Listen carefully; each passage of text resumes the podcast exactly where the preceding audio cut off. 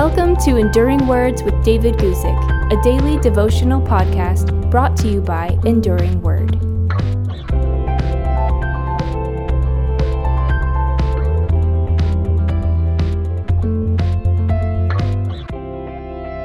Today we want to take a look at Colossians chapter 3 verses 10 and 11 and talk about the idea of putting it on.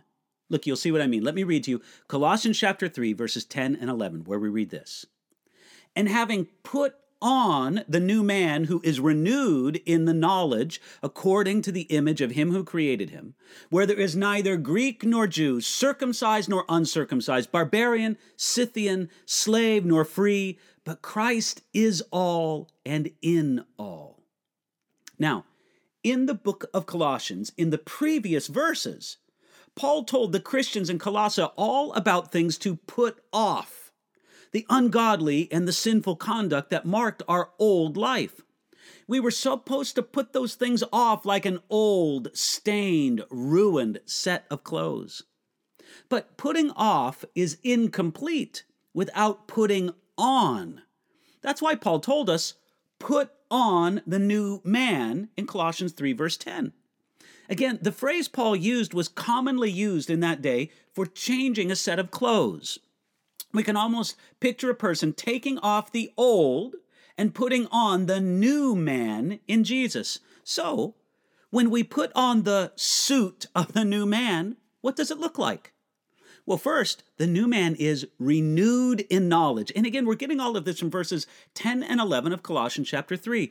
The new man is renewed in knowledge. That means that the new man is hungry to know what God says in his word. Next, the new man is according to the image of him who created him. Paul seems to clearly have in mind here Genesis chapter 1 verse 27 where it says that God created Adam in his own image. Nevertheless, now the first Adam is regarded as the old man who should be put off and discarded, because now we are created after the image of the second Adam, Jesus Christ. And because everyone in the family of God is a new man or woman, according to the image of him who created him, as it says there in verses 10 and 11, then in a sense, we're all the same. That's why Paul wrote, There is neither Greek nor Jew, circumcised nor uncircumcised, barbarian, Scythian, slave nor free. The new man is part of a family, and that's a family which favors no race, nationality, class, culture, or ethnicity. It only favors Jesus.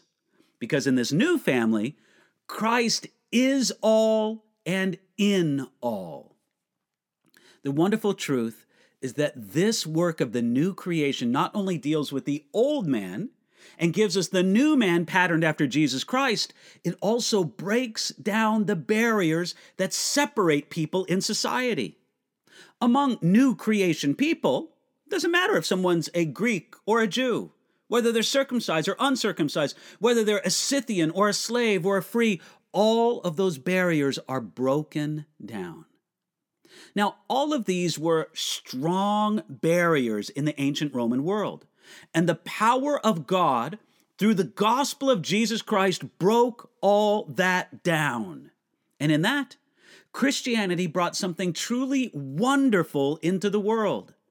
As new men and new women, we all belong to the same family.